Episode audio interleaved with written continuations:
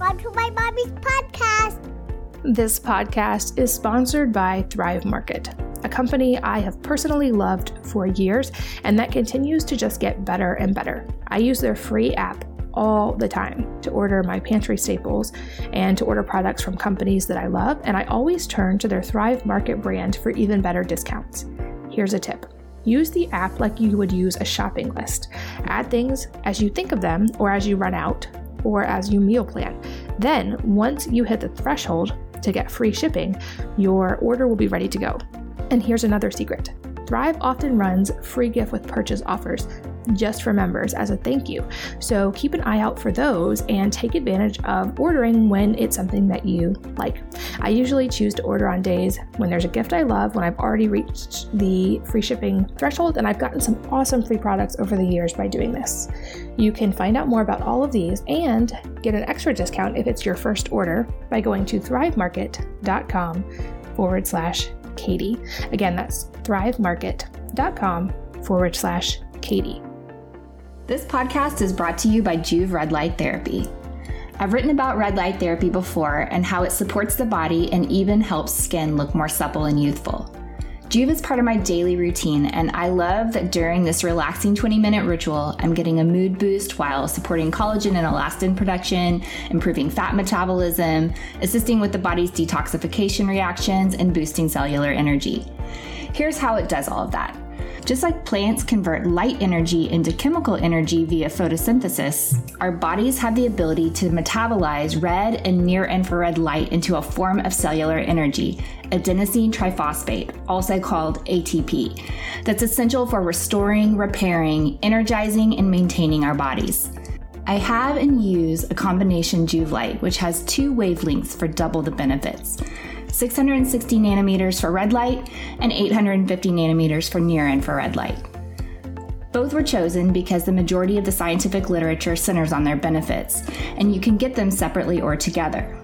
The 660 nanometer range is better for collagen production and other skin benefits, while the 850 is better for deep tissue issues like muscle recovery, joint discomfort, that kind of stuff. They now have a Joovv Go, which is just as powerful as the larger Joovv devices, but it fits in the palm of your hand. This smaller, less expensive model can even travel with you for a quick collagen boost for your face or inflammation support in a sore joint. To learn more and get your own Joovv light, go to joovv.com forward slash wellness mama and they'll also send along a special gift. That's J O O V V dot com forward slash wellness mama.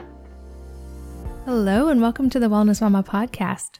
I'm Katie from wellnessmama.com, and I am here with someone I love dearly. She is a friend and also one of the smartest people I know. Dr. Jolene Brighten is a functional medicine naturopathic medical doctor and the founder of Rubus Health, which is a women's medicine clinic that specializes in hormones. She's recognized as a leading expert in post birth control syndrome, which we're going to delve into today, and the long term side effects associated with hormonal contraceptives. Dr. Brighten is the author of Ditch the Pill, a 30 day plan to support women on birth control, help them transition off and eliminate symptoms of post birth control syndrome. She's also a speaker, a women's health advocate, and a medical advisor for one of the first data driven apps to offer women personalized birth control recommendations. Dr. Jolene, welcome and thanks for being here.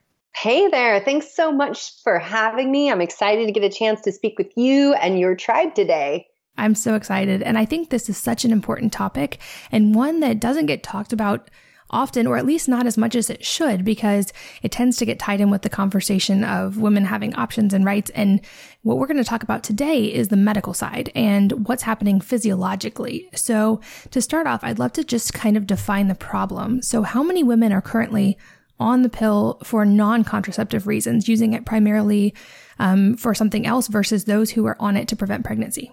Yeah. So, what we know currently from the current statistics is there's about 100 million women worldwide using hormonal birth control. And within the United States, where you and I are sitting, that, that number is about 11 million um, currently. And so, when we look at, okay, we've got about 100 million in the world, 11 million in the United States, we can, you know, come to understand that based on surveys that have been done, women using hormonal birth control, about 60 and sometimes as high as 65% estimates have been, are stating their number one reason is for symptoms and not for pregnancy prevention, which is kind of mind blowing when you think about, you know, in our arena, we we know about root cause medicine. We know like there's so many ways to balance your hormones and things that women can do. Yet the pill is the number one go to, and I just say for the fill in the blank lady problems. So, you know, whether that's heavy periods, painful periods, um, mood swings, having PMS, you know, it's usually the birth control pill that is passed to a woman as the first, you know, intervention without any question as to why. So, you know, we're looking at anywhere from 60 to 65% of women on it for non contraceptive reasons. Wow, that is staggering. And like I know you and I have talked about in person, that's kind of sad when you think about the fact that we don't have hormonal problems because of a lack of birth control or artificial hormones. And so, from that perspective, like physiologically, what's going on with hormonal contraceptives? Like, how do they work in the body and what's that mechanism? Yeah, that's a great question because so many of my patients, when I go through, like, okay, this is how it works, that's why we're having symptoms of post birth control syndrome. It's like the first time that a doctor had ever explained to them how birth control works. And you know, I, I want to preface this conversation with like, I am not anti birth control by any means. I did the pill for 10 years. But sure, I really wish I would have been told some of these things. And definitely, I wish someone would have told me how it actually worked. So, the way, so for the pill, for instance, the way that the pill works is that you take this bolus of hormones, so a high dose of hormones. And granted, it's not as high as, you know, what the original pill was formulated to be, but it's high enough that it tells your brain there's more than enough hormones, and there's no reason to tell the ovaries to make hormones. So in effect, it is shutting down the way your brain and your ovaries are communicating to one another.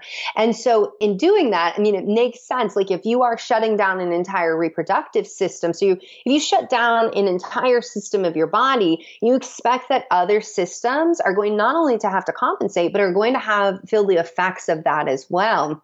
And then when you look at things like, you know, the IUD, for example, so like the copper IUD is creating inflammation, it's toxic to sperm, it's not inhibiting um, ovulation. And then there's something like the Mirena IUD that sometimes inhibits ovulation, but not all the time. And it's actually changing cervical mucus and it's changing how the uterine environment is so that if you do become pregnant, that the egg doesn't implant. But, you know, by far the number one hormonal contraceptive that women women are using is the pill. And that's why I talk about it so much because, you know, things like Depo and the implant, like they have their own side effects for sure. And a lot of them, you know, they mirror what we see with uh, the pill.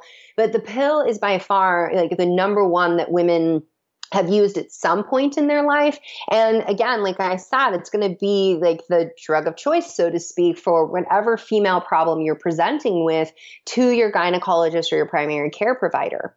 Yeah, that's so shocking because, at least in the marketing I've seen, the pill is marketed as this totally safe, wonderful thing that doesn't really have side effects. Or if they mention them, it's very small print or very quickly at the end of an ad. And they don't really talk about, eh, from my understanding at least, these the, the hormones in the pill are pretty drastic and they do really have an impact on the body. So, can you go deep on that? Like, what are some of the things that a woman might experience from the pill that her doctor may not tell her about? Yeah, totally. And let's just like for a second speak to the fact that like this is really good marketing that they do. And it's so often that with advertising and even within your doctor's office, these side effects are often dismissed if they're even discussed. You know, depending on how old you are, they may not tell you about the risk of stroke, heart attack, or cancer. Like if they're giving it to a 16 year old girl, statistically speaking, she's unlikely to have a stroke unless, you know, she happens to have a genetic variation or a family history and these other factors that could lead to that. But, you know, the way it's really viewed is that the threat of pregnancy is so great and it's so scary and it's something that every woman should, you know, be avoiding that these side effects don't matter as much. And clinically, they do matter. And as a woman, I'm like, yeah, they definitely matter. And so, you know, some of the things that we can see as on hormonal birth control women can start to develop, you know, an array of symptoms. So how do, how, how does this happen? So hormonal birth control disrupts the microbiome and induces a state of leaky gut, which is recognized in medicine as intestinal hyperpermeability, which we know sets the scene for autoimmune disease. And the studies go back and forth on autoimmunity. Certain autoimmune conditions you're at higher risk for when you're on hormonal birth control. Others, there's conflicting data. Um, myself and other experts have certainly seen birth control being the triggering event for women developing autoimmune disease. So if you have a family history of this, this is important conversation to have with your doctor. Now, hormonal birth control also depletes nutrients. And if you're depleting nutrients, that alone can lead to thyroid issues, to adrenal issues, to, you know, other symptoms of hormone imbalance, and then certainly mood symptoms like anxiety and depression. We have large studies now that show a correlation between birth control and depression. And this was something that was dismissed and still gets dismissed at a really high rate. And it's something that I always frame to my patients of like, look, we don't always need a study to tell us causation. We can stand back and we look and look at normal physiological function. And so, uh, you know, for instance, birth control uh, studies have shown that women need higher levels of tryptophan while they're on it. That is how we make serotonin, a happy neurotransmitter. Birth control also depletes B6. Without that, you can't make serotonin based on that alone, it's easy to see how it could impact your mood. So, anxiety, depression, panic attacks, mood swings, these are common symptoms that I see in my clinical practice. And I'm sure any woman who's been on hormonal birth control is nodding her head right now. Because the other, you know, the other aspect of hormonal birth control is that it's inflammatory as well. And so it's inflammatory in the sense of how it affects your gut, but also it's impacting your liver. So we have to detox through our liver. It's also how we absorb nutrients, regulate blood sugar. And we know that since the introduction of hormonal birth control, we've diagnosed women in medicine with liver tumors at a much higher rate. Now, these are benign liver tumors, but they're liver tumors nonetheless. And that's a part of your organ you can't utilize and in addition to that, it's depleting nutrients that run your detox pathways. So if that is going on alone, we're going to we can see things like acne, hair loss, um, weird rashes, blood sugar imbalances, and then we layer on that inflammatory component. Now we've got adrenal issues, and you know one population I really I take issue in using birth control as a band aid to every woman without a question of why. Like if you're a woman and you're like I don't really care about any of this. And I understand the information and I'm choosing to be on the pill because I don't want to deal with my periods. That's 100% your choice. And as a physician, it's my job to support you in that choice. However, you know, uh, populations like women with PCOS, endometriosis, thyroid disease, they're often given the pill. So, thyroid disease, for example, can present with irregular periods or periods that just don't quit. And the doctor will say, Well, here's a birth control pill. Great, I fixed your period problem. Except now this woman has a thyroid disease that's progressing. You just delayed her diagnosis and for her getting proper treatment. The, so, to go back to the population, I really take issue with um, in giving the pill without discussion of any of these things is women with PCOS. Know, women with PCOS have hormone imbalance. So polycystic ovarian syndrome is PCOS. They will get hair on their chin, chest, and abdomen or lose hair on their head. Nobody likes any of that. They end up with acne. Um, their periods are irregular. They have infertility issues. So these are all hormonal symptoms. However, it's rooted in insulin dysregulation, blood sugar imbalances, and inflammation. So, the, you know, to me as a doctor, I'm like, okay, hold up. So the root cause of PCOS, and then there's also studies starting to point to uh, gut dysbiosis, so imbalance in the flora in your gut, the good gut bugs. So if a woman with PCOS is already having blood sugar issues, she already has inflammation, her microbiome may already be skewed, she's already at higher risk for stroke and heart attack, then why are we giving her a medication that also causes, you know, increased risk for stroke? Heart attack, and the development of diabetes. And this is a big thing that uh, most doctors don't realize is that hormonal birth control actually can cause a, you know a level of insulin resistance you know similar to what we see in pregnancy which is you know helping baby get enough blood sugar but you know that's a transient period of time and I, I really hate when i hear doctors make the argument of like well, it's no more of a risk than if you're pregnant. And it's like, well, okay, slow your roll with that. Cause I don't know anybody who's pregnant for 10 years, 20 years, 30 years. And these contraceptives were ne- never designed nor studied to be given w- to women for decades on end. So, you know, I'm painting a, a picture here of, of being, uh, you know, this hormonal birth control being pretty bad. And, you know, in, in truth, like I, there's still days that I'm going into the research and my jaw is dropping by just the things that my doctor didn't tell me. And really, you know, I think that in this day and age, like, um, you know, we have access to information and we can access, access so many sources of information, but we also have so much more data. And when I say data, it's not just about the studies coming out, but it's the fact that, you know, we're this is a very unique time in history where we are actually seeing women who've been put on hormonal birth control for decades at a time. And so this is something why i hypothesize why you know millennial generation is actually rejecting hormonal birth control at the highest rate of any generation we've seen. And i re- truly believe it's because of the women who went before them the women who did go on hormonal birth control they saw these side effects they saw what happened to them and you know they they've chosen to do better. And it's really something that's part of my mission is like let's educate women so that they can do better. And you know i also want to say that you know we get dismissed in women's medicine like a whole lot. And i say we as women we see this all the time especially in pain. Period pain is no exception where we're often told symptoms are all in our head and things are not real. And the reality is is that if you understand all of the ways that hormonal birth control really impacts your health, like it's affecting every system in your body, it's pretty easy to see how breaking up with it, you know, deciding to ditch that pill uh, can come with a whole lot of other symptoms and trouble of, it, of its own. Yeah, exactly. And I think one word you said was so key. You called the pill a medication, which it is, but I don't think most people think of it that way. And if you take that to its logical end, it's a medication that you're using to treat fertility, in its intended use at least. And the problem is, fertility is not a disease, and certainly it can be managed. And I'm not saying we should all be pregnant all the time. And like you mentioned, most women are not even on it for that. They're taking it for acne or for cramps or for irregular periods, which is not exactly what it was designed for. And it's not the medication that's fixing that problem. It's just masking it, like you said. And I know I've seen friends kind of go through this horrible cascade where they start on the pill and then it leads to eventually all these other medications as well. Can you speak to that?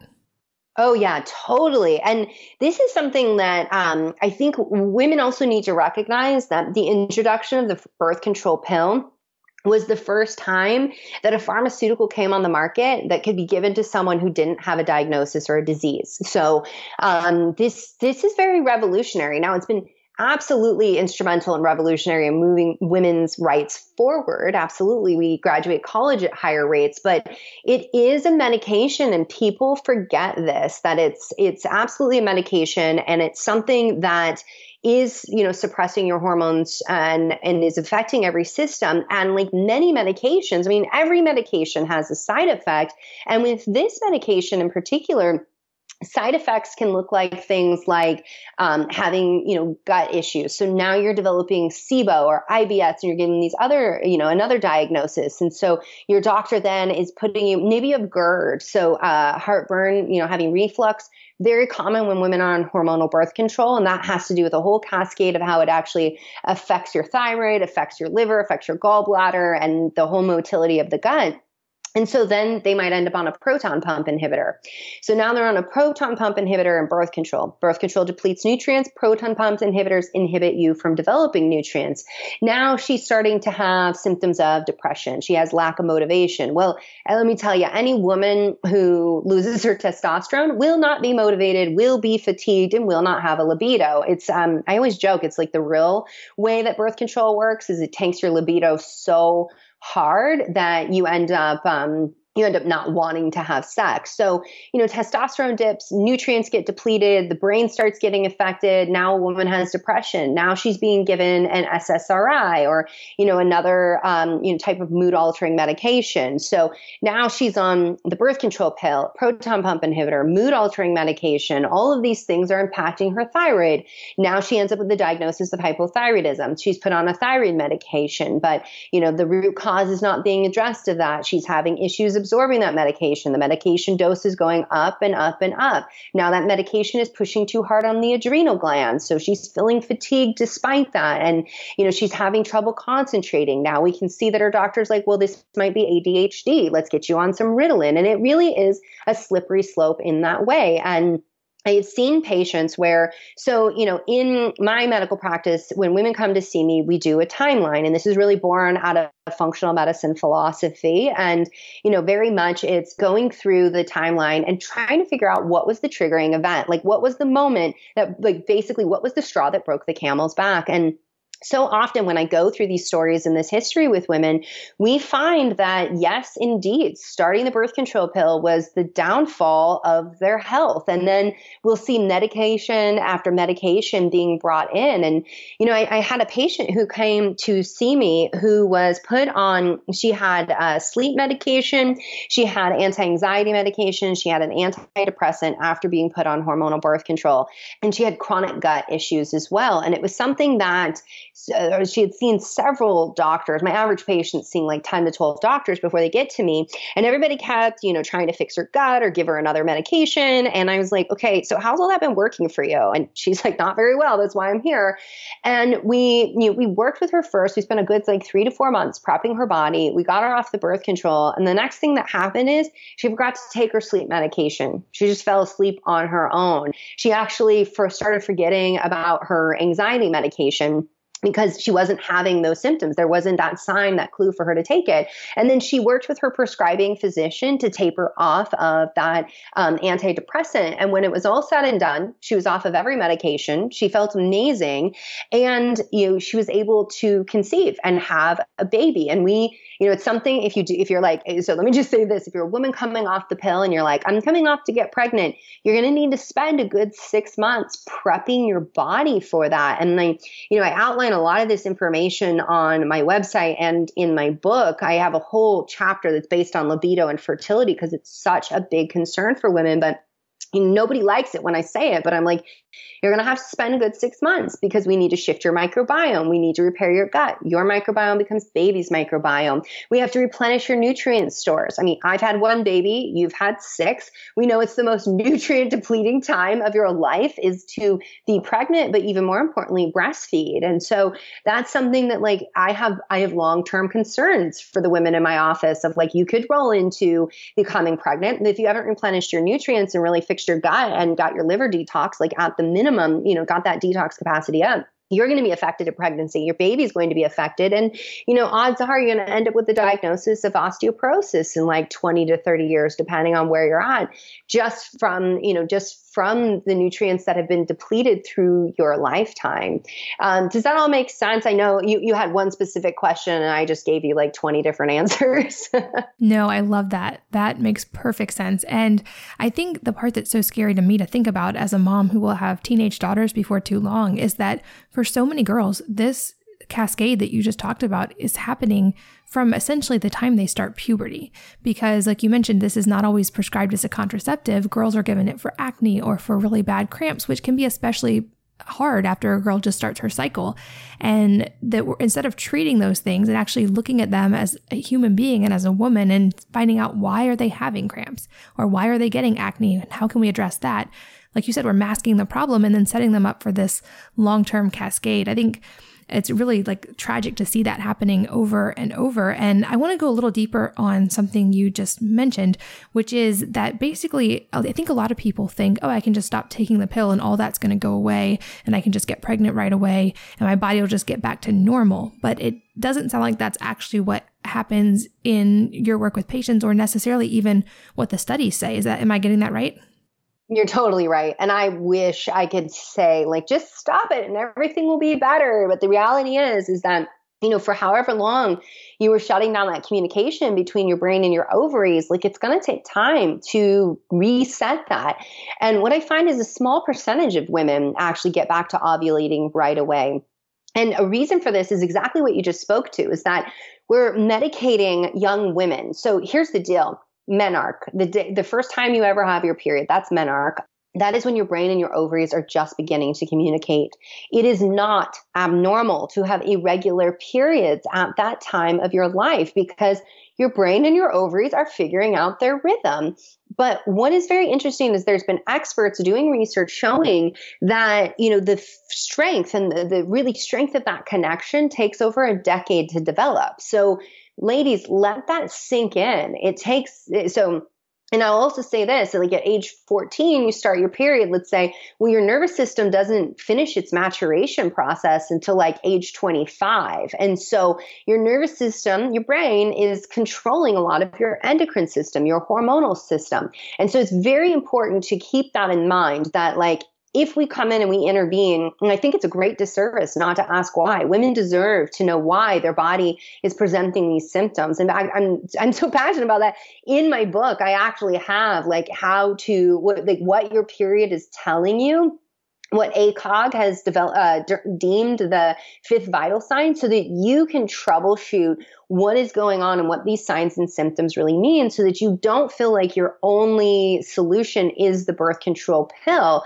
And it, you know, so I just like to really frame it to women that like, look, if you did the pill like me for a decade, then reality is is that you're probably going to have to spend a good 10 months minimum really loving up your body. Does that mean that oh you're not going to feel good for 10 months? No but i mean we're talking years uh, years of your life being medicated having your reproductive system suppressed we can you know it's something where it's like okay of course it makes sense that's going to take some time. And you know what i see clinically is the majority of women struggle when they come off of hormonal birth control something i've termed post birth control syndrome.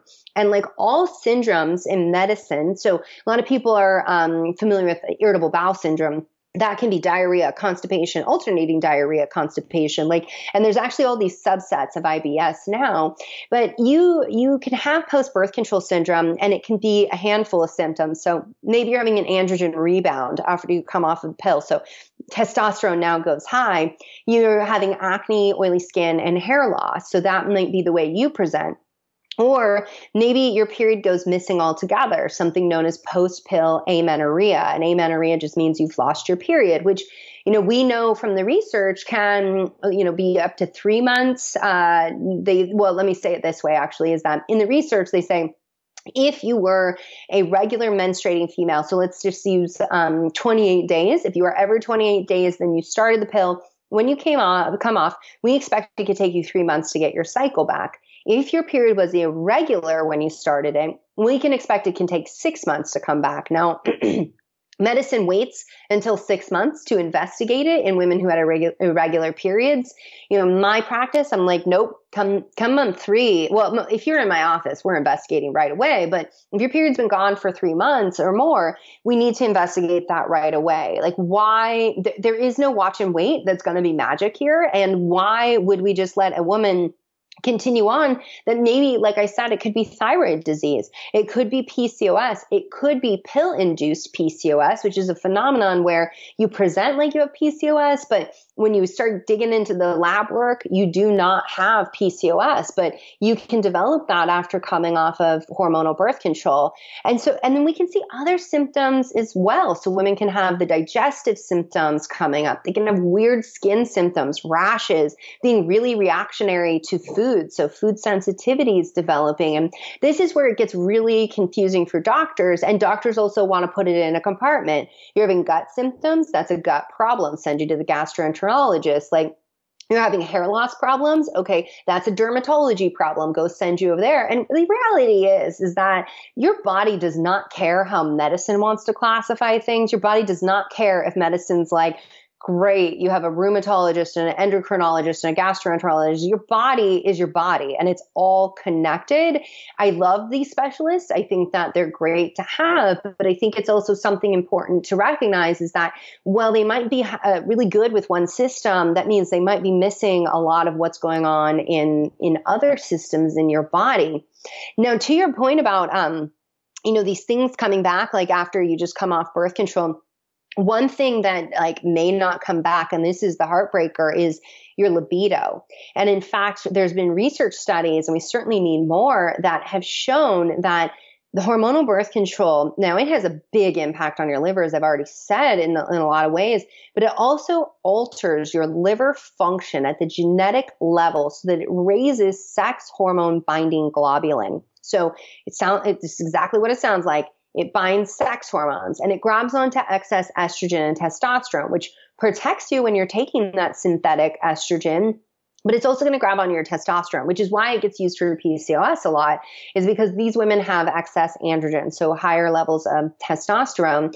But the problem is, is that when you bind that all up, then you're gonna uh, you can drop a woman's libido, and the research has been spent, you know, they're speculating that that doesn't just come back, you know, just because you stop the pill, and in fact they the speculation has been that it may never return to a normal state because they've actually studied these women and found that their sex hormone binding globulin never drops to a state, uh, the level of women who were never on hormonal birth control. Now, what I will say to that is that you know, I've been working on this for a long time, developing protocols, learning a lot from my patients, and you can get those levels down and you can get your libido back. It's something I outline in my book. And um, you can also go to drbrighten.com slash PBCS diet, which is, um, you know, the liver supporting diet. It's like how to birth control detox on or off of it so that you can start loving up that liver and get your libido back. And it's, I, I have to like bring this up because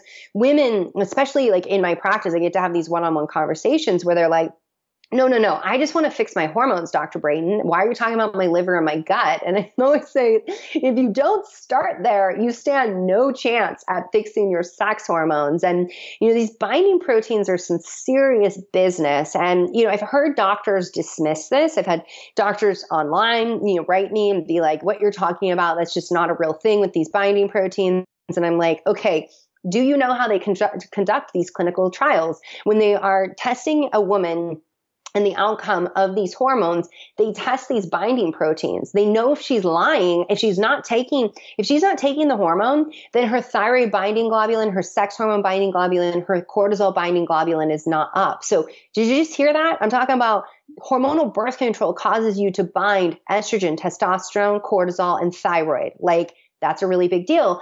And this is how the researchers know that you're actually taking it because this happens in every single woman. Wow. That is staggering. yeah, I didn't even understand the degree to which that was true, but that really is shocking. This podcast is sponsored by Thrive Market, a company I have personally loved for years and that continues to just get better and better. I use their free app all the time to order my pantry staples and to order products from companies that I love, and I always turn to their Thrive Market brand for even better discounts. Here's a tip. Use the app like you would use a shopping list. Add things as you think of them or as you run out or as you meal plan. Then, once you hit the threshold to get free shipping, your order will be ready to go. And here's another secret Thrive often runs free gift with purchase offers just for members as a thank you. So keep an eye out for those and take advantage of ordering when it's something that you like. I usually choose to order on days when there's a gift I love, when I've already reached the free shipping threshold, and I've gotten some awesome free products over the years by doing this. You can find out more about all of these and get an extra discount if it's your first order by going to thrivemarket.com forward slash Katie. Again, that's thrivemarket.com forward slash Katie. This podcast is brought to you by Joovv Red Light Therapy. I've written about red light therapy before and how it supports the body and even helps skin look more supple and youthful. Joovv is part of my daily routine, and I love that during this relaxing 20 minute ritual, I'm getting a mood boost while supporting collagen and elastin production, improving fat metabolism, assisting with the body's detoxification reactions, and boosting cellular energy. Here's how it does all of that. Just like plants convert light energy into chemical energy via photosynthesis, our bodies have the ability to metabolize red and near infrared light into a form of cellular energy, adenosine triphosphate, also called ATP, that's essential for restoring, repairing, energizing, and maintaining our bodies. I have and use a combination Joovv light, which has two wavelengths for double the benefits 660 nanometers for red light and 850 nanometers for near infrared light. Both were chosen because the majority of the scientific literature centers on their benefits, and you can get them separately or together. The 660 nanometer range is better for collagen production and other skin benefits, while the 850 is better for deep tissue issues like muscle recovery, joint discomfort, that kind of stuff. They now have a Joovv Go, which is just as powerful as the larger Joovv devices, but it fits in the palm of your hand. This smaller, less expensive model can even travel with you for a quick collagen boost for your face or inflammation support in a sore joint. To learn more and get your own Joovv Light, Go to joovv.com forward slash wellness mama, and they'll also send along a special gift. That's J O O V V dot com forward slash wellness mama. Even if we step back and ignore like the definite medical bias against women in medicine, I know that most studies they try to avoid studies on women because hormones make everything tricky and can make like the interactions of different medications variable at different times of the month. But if we ignore that, we've like created this culture where a period and a cycle are looked at as a bad thing, like they're a negative thing. All the marketing about feminine products are all about how negative your period is. But if you take a step back from that mindset too, I feel like the disservice is we're ignoring some of the easiest health data we have access to and it's like free lab test every month. So you touched on this earlier, but our cycle unlike men, they're pretty like level all the time. Our cycle changes, I mean, our hormones change daily throughout the month. And if we're aware of that and we're tracking it, it can actually be really valuable insight into our health long term. So I know for me, I've been tracking my cycle for about 13 years and that was one of my early signs that something was going on with my thyroid is my cycle changed and my body temperature was changing and these things I was paying attention to were changing. And if we just medicate our cycle versus pay attention to it we lose that data that is like free lab testing every month. Um, but I'm curious from a medical side if you can explain maybe some of the other things we can learn from our cycle Yes. So you you know we've had these conversations. I am really big on women leveraging their data. And here's the deal, like you are walking around with data in your body that no lab test or physical exam from your doctor can really get access to, right? We can't we know hormones fluctuate throughout the entire day throughout your entire cycle and you certainly should be testing them. I think getting testing is one of the best ways to really understand where you're at and because we can't you know, we we also want to see your metabolites. So what are you doing with these hormones? But you know, we can't follow you around just drawing your blood all day, every day. That's ridiculous. And so, you know, um, the American College of um, Gynecology and Obstetrics, um, they uh, or obstetrics and gynecology, flipping those ones. Um, they te- they deemed in 2015, they said, you know, the menstrual cycle, the period, that's really the fifth vital sign. So vital signs. What are those? That's their way for your doctor to know that you're healthy and you're not going to die like your temperature your blood pressure.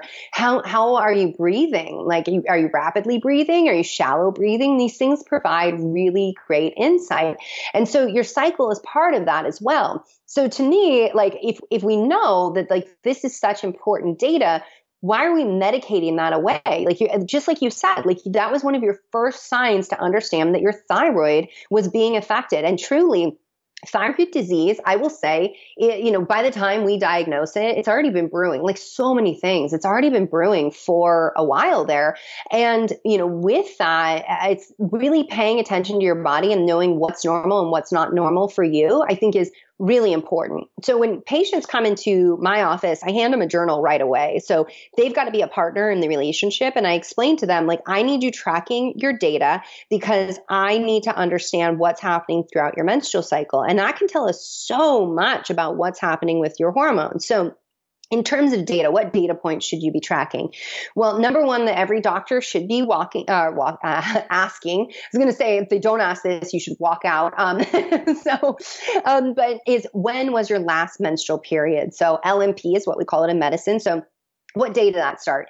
We want to know that every month. Now, day one is the first day you have a flow. If you are, but I, I tell my patients, like, look, if you're spotting, you're having brown discharge, I want you to record that as well. And the other thing too is that sometimes it starts with spotting, then the woman's like, oh, this isn't really my period. Then that evening the flow starts. Like that was your day one. So, but knowing that, are you spotting? Does it start with brown discharge? Like if you're having brown discharge or brownish black discharge, um, that's oxidized blood. That might be that your progesterone was too low or your uterine contractions were inefficient. Like that's important data to have. So, first day of your period, cycle day one to the next cycle day one, that's what we want to count. So we go days, on average, we always use 28 days, just so you know, it's like a third of women have 28 day cycles. So most important thing is your cycles are regular. So if it's 26 days, you know, if it's 35 days, but it's regular for you, then that's what's normal for you. If it's like sometimes it's 25 days, sometimes it's 45 days, sometimes you go three months, like that's not normal. So that's good, good information to track as well. But so day one, and then when you you count up the the last day of your cycle, that's going to be the total day. So if that's day 28, and then the next day, day one starts again. So we want to know when did your period start? What's the length of your cycle? And then how long do you bleed for? And this is really important data to have as well. So are you bleeding for less than three days? You may not have enough estrogen. Are you be- bleeding for more than seven days? Like you might be iron deficiency, like have iron deficiency anemia. You might have thyroid disease. You might have, um, you know, uh, some kind of uterine growth going on. So there are reasons for these symptoms to come up. And then we also want to know like when does your libido spike? So typically libido comes up. So this is a very important thing for women to understand. You should not be in the mood every single day out of the month. Now, a male partner may be because his hormones aren't as cool as our hormones. I, I, have two boys in my life. I love them, but um, women have superpowers with their hormones. And so, you know, you're, you're most going to be in the mood leading up to ovulation. That's a good thing to pay attention to. It's also a time when women typically like that have testosterone driven uh, acne, they might see some acne developing. So I'm in the mood. I'm also feeling like really on my game and really motivated, but I have some acne as well. That's all pointing towards testosterone. And then when do you ovulate? It's not day 14 for all of us. So, you know, in, in medicine and just in communication, right? We use these kind of generalizations and averages to be able to communicate and have a common ground for communication. But just know that there's nothing wrong with you if you don't have a 28 day cycle or you don't ovulate on day 14. Some women ovulate as early as day 10, some ovulate later, like day 18, day 20. So, we want to be tracking the symptoms leading up to that. Do have fertile cervical mucus? You can check the position of your cervix. Not a lot of women like to do that one because cervical, I mean, it's just way easier to be like, um, is there goop in my panties? Yes. Um, which I'll also say, um, why I use that term goop is because so many of my patients who have been medicated with hormonal birth control since they started their period, you know, they get to my office and here they are in their 30s now and um, they always like, I have 30 year olds and 40 year olds that call my office freaking out and they're like, oh my gosh, there's goop in my underwear. Something's wrong. I think I have an infection. And I always, I'm like, congratulations, you ovulated. And they're like, how have I never seen this in my life? I'm like, because you haven't been ovulating. Like it's, it's, you know, a very normal thing to have occur. And it's not something to be ashamed of. Nothing about what your body does should you ever feel shame about. And if you ever are working with a provider that makes you feel shamed, don't yell at them be instead just be like, okay, so you're making me feel ashamed of a very natural process. Because odds are that's something about their own issues and nothing about you. And I think that we're seeing more of this conversation shift, but it needs to. I'm an impatient person with this in this regard, where I'm like, we need to stop shaming women for things that are totally natural. Now, the other thing you want to track in your cycle is that as you go into the two weeks leading up to your period, so after ovulation, then we want to be looking at what kind of symptoms do you have come up. And if we're going to have PMS, most women, it's going to be anywhere from three to seven days before their period. So are you moody? Do you like scream at people? Because that happens if you don't have enough progesterone. That's not you. That is that is definitely not you. That's your progesterone. Um, you know, are you breaking out? Do you have acne? Are you super fatigued? Are you having cravings like crazy? Are your breasts so sore you can't walk downstairs? Um, you know, these kinds of symptoms tell us a lot about what is going on in your body. And it's never your body betraying you. It is 100% your body saying, "I need some help here. Let's work together on this so that we can we can heal and resolve these things.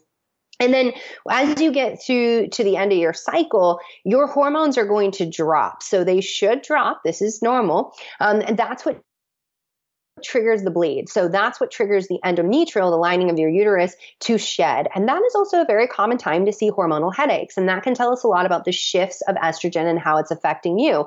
Also, before ovulation is a common time to see headaches as well because you um, you spike your estrogen and your luteinizing hormone in order to trigger ovulation. And so your body might be overshooting things. So just to kind of explain the whole menstrual cycle in medicine, we break it into three phases. And we've got the initial follicular phase, we've got the ovulation phase, which is only about a day. So you're not pregnant. You're not pregnant the whole cycle, ladies. And then we've got the luteal phase, which is the second half of the cycle. Now, in the follicular phase, like sometimes you'll hear people talking about how there's four different phases and that like your menstrual cycle is a week of its own, a whole different phase. But, you know, I, I caution women on using that language because it's always my goal that you can have a conversation with your doctor to get the right kind of help. But, you know, if you tell your doctor, eh, like, you know, that in my menstrual phase and then when I went into my follicular phase, they're going to be very confused. They're going to be like, it's all the follicular phase. And the reason is, is because the menstrual cycle included in the follicular phase is really because even though you're probably still bleeding on day three, you are ramping up your estrogen and your follicle stimulating hormone and the aim of that phase is to get an egg mature and ready to ovulate. Then we go into ovulation. LH and estradiol or estrogen is going to spike. and You're going to release an egg. That's about a 24 hour event. And then you're going to roll into the luteal phase. And why ovulation is so important, whether or not you want to have a baby, is that when you ovulate, what's left behind is the corpus luteum, and that is going to secrete your progesterone. And estrogen is your main diva in the follicular phase, and then progesterone progesterone is your main diva in the luteal phase, but it's really it's that lack of ovulation or other things that can lead to estrogen dominance that can make you know, PMS and periods so unbearable that drive women to wanting to get on a medication. And that's why I'm really passionate about educating women what they can learn from their menstrual cycle and how to leverage that data because, you know, most of the time for a lot of the period problems that we have, like making diet lifestyle shifts and bringing in the right kind of supplements can really solve a lot of those issues. And then, you know, there's the um, other issues that can be, you know, due to like uterine polyps, endometriosis, PCOS, where you're going to need a doctor and you're going to need advanced support. I think that's so important. And I think um, I'd love if you could touch from a doctor's perspective on a few of those conditions really briefly, just to give women hope that there are other things you can do that are actually effective. Because I think so many women turn to birth control as a way to alleviate those symptoms because let's face it, things like endometriosis and PCOS and irregular periods are really uncomfortable things. And at least the pill is offered to them as a p- potential solution for that. So can you just touch on what, how do you address things like irregular period, PCOS and endometriosis when someone comes to your clinic? Yeah, so you know, it doesn't really matter what condition you have. Um, really, none. Blood sugar balance all the way. so that is one thing that I will say is that you know a really healthy diet goes a long way. What do I mean when I say a really healthy diet? I mean eating plenty of vegetables, getting fibrous vegetables in, leafy greens, cruciferous vegetables. Those are going to aid in liver detox. They're going to feed the good microbiota in the gut, which play, they play a huge role in our hormonal health. And then tending to blood sugar uh, issues. So, you know, PCOS, certainly something that can be driven by, you know, blood sugar imbalance and you're kind of predisposed to that. But, you know, some women can present with PCOS like symptoms because they are, they've got poor blood sugar management. So their adrenal glands are kicking out all this DHEA, which then gets converted into testosterone. And so they look like they have PCOS when reality comes down to their blood sugar. And so we know, so no matter what your condition, and, and I'll just say, like, I know it's not the sexy, fun stuff to be like, you got to eat right, but you do. Um, and I think instead we should be reframing it as like, you've got a lot of power in what you put at the end of your fork. So, minimizing toxin exposure is a big one. And I think a really great place to start is choosing organic as often as possible. Environmental Working Group, um, they have the Clean 15, Dirty Dozen. So if you've got to do it on a budget, I think that's an excellent resource to use. So, you know, limiting those environmental toxins. Why do we need to do that as a woman? Because they, they hate on your hormones. Um, so they mimic your hormones actually, and they can be, you know, stimulating and triggering different conditions in women. And as women, women, we're really susceptible because we've got all these receptors for um, estrogen set up in the body. And these, these, uh, what are called xenoestrogens, um, these environmental toxins can grab onto those receptors. So food is always the foundation of what I start with. You know, my background's in nutritional biochemistry. So I'm a super big nerd who knows the science of how food is absolutely a 100% medicine. So, you know, with that, eating a low inflammatory diet, so rich in omega 3s, including um, your leafy green vegetables, and then making sure that you're eating fat and protein with your meals so that you can balance your blood sugar. Now, you know, and then eat regular meals for sure. Don't be uh, just skipping meals um, if you if that doesn't work for your body. And why I say that is because, like, you know, if your adrenals are just taxed and totally, you know, uh, you've got HPA dysregulation. So basically, brain and adrenal glands they're not wanting to talk so well to each other, and you're misfiring cortisol.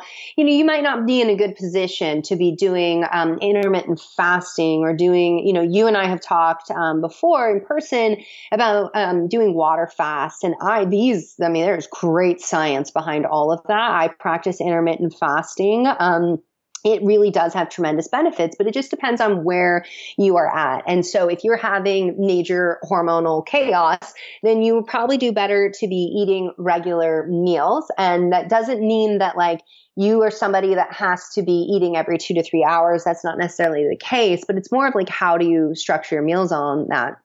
And I also want to speak to like if you're a woman with PCOS, you have you have different needs um, in terms of that. So you know, a woman with PCOS might not do so well just to start her day with protein alone because the effects on insulin. And so this is where I think working with a provider that can really test and dial in on where you're at can have tremendous benefit. So when it comes to so, you know, when you say like, okay, we've got PCOS endometriosis, you've been diagnosed. So you have a diagnosis. But if you have irregular periods, you might not have a diagnosis. So, you know, check what's going on. You got to do lab testing, you know, depending on, you know, if you're, if you are able, if you have your period and able to get a lab test on day three, you can test follicle stimulating hormone and estradiol to understand how ovaries and brain are communicating. And then you can count from when you estimate ovulation to be, if it's a 28 day cycle, we usually say day 19 through 22 or you can count from your ovulation about five to seven days out and test your progesterone. I typically like to do progesterone and estrogen at the same time so I can see if there is estrogen dominance um, going on or taking place.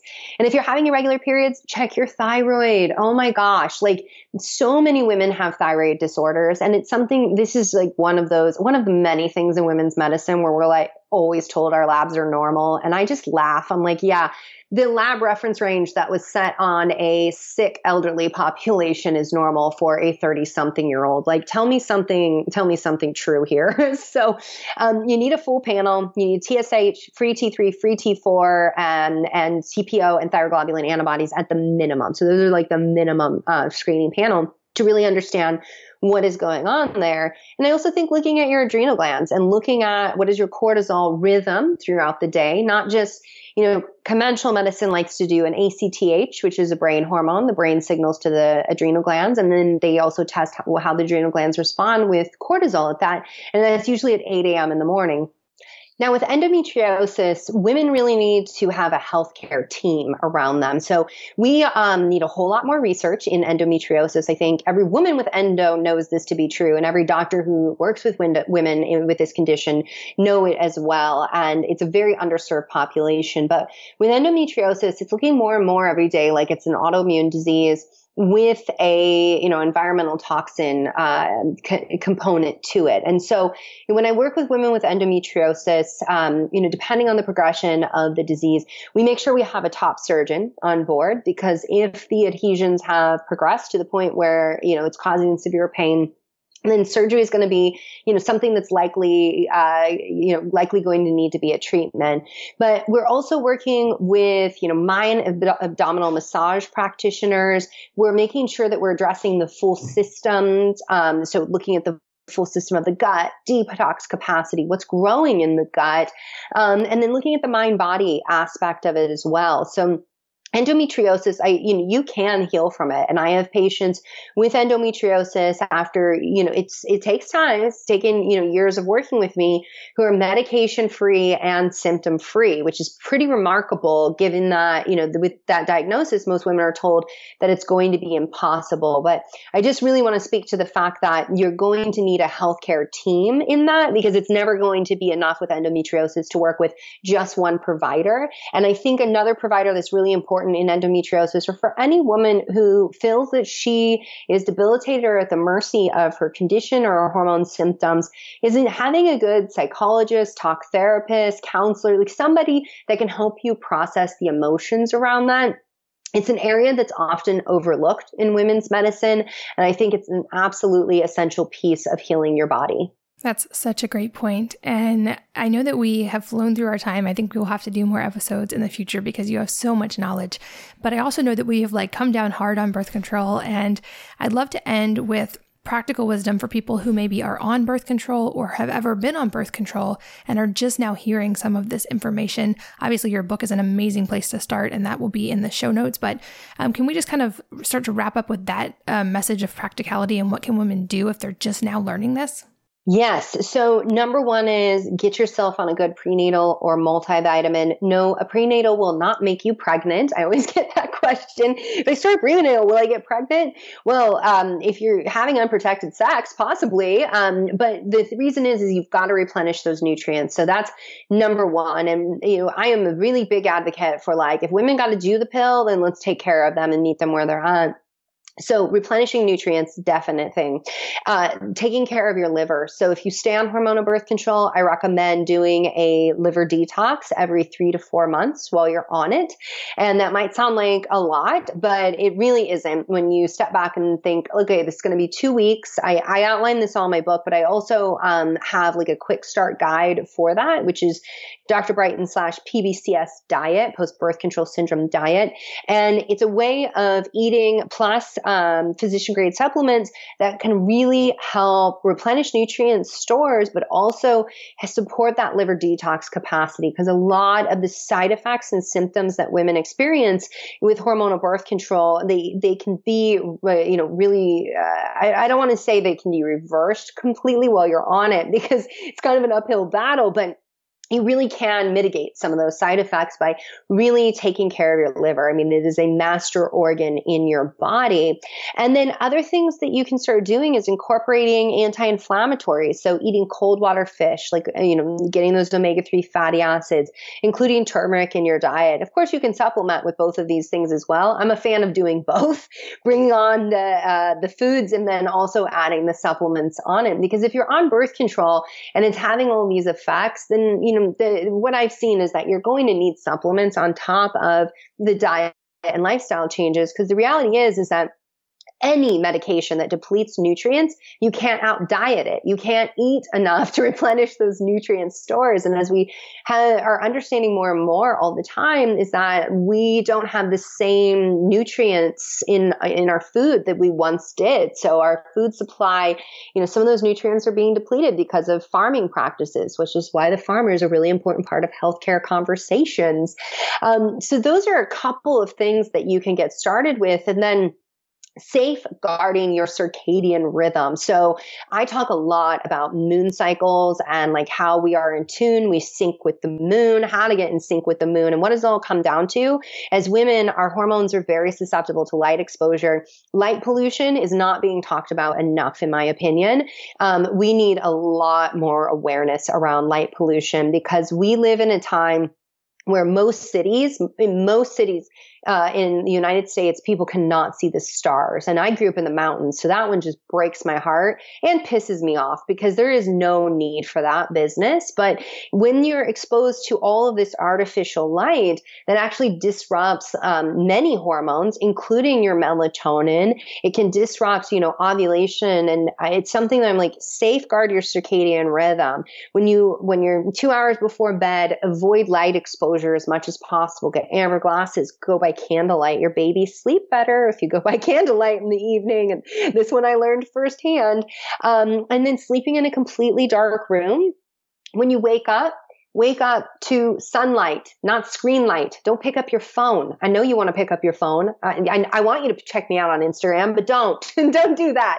Instead, go to the window and expose yourself to light because you if you can safeguard this circadian rhythm it's one way to be training the brain and the rhythm of your body so that when you come off of hormonal birth control you're much more successful. And if you're thinking about coming off of it i tell women so number one is if you're thinking about coming off of it and you don't want to be pregnant best have a backup method. So make sure you know what you're going to use before you come off.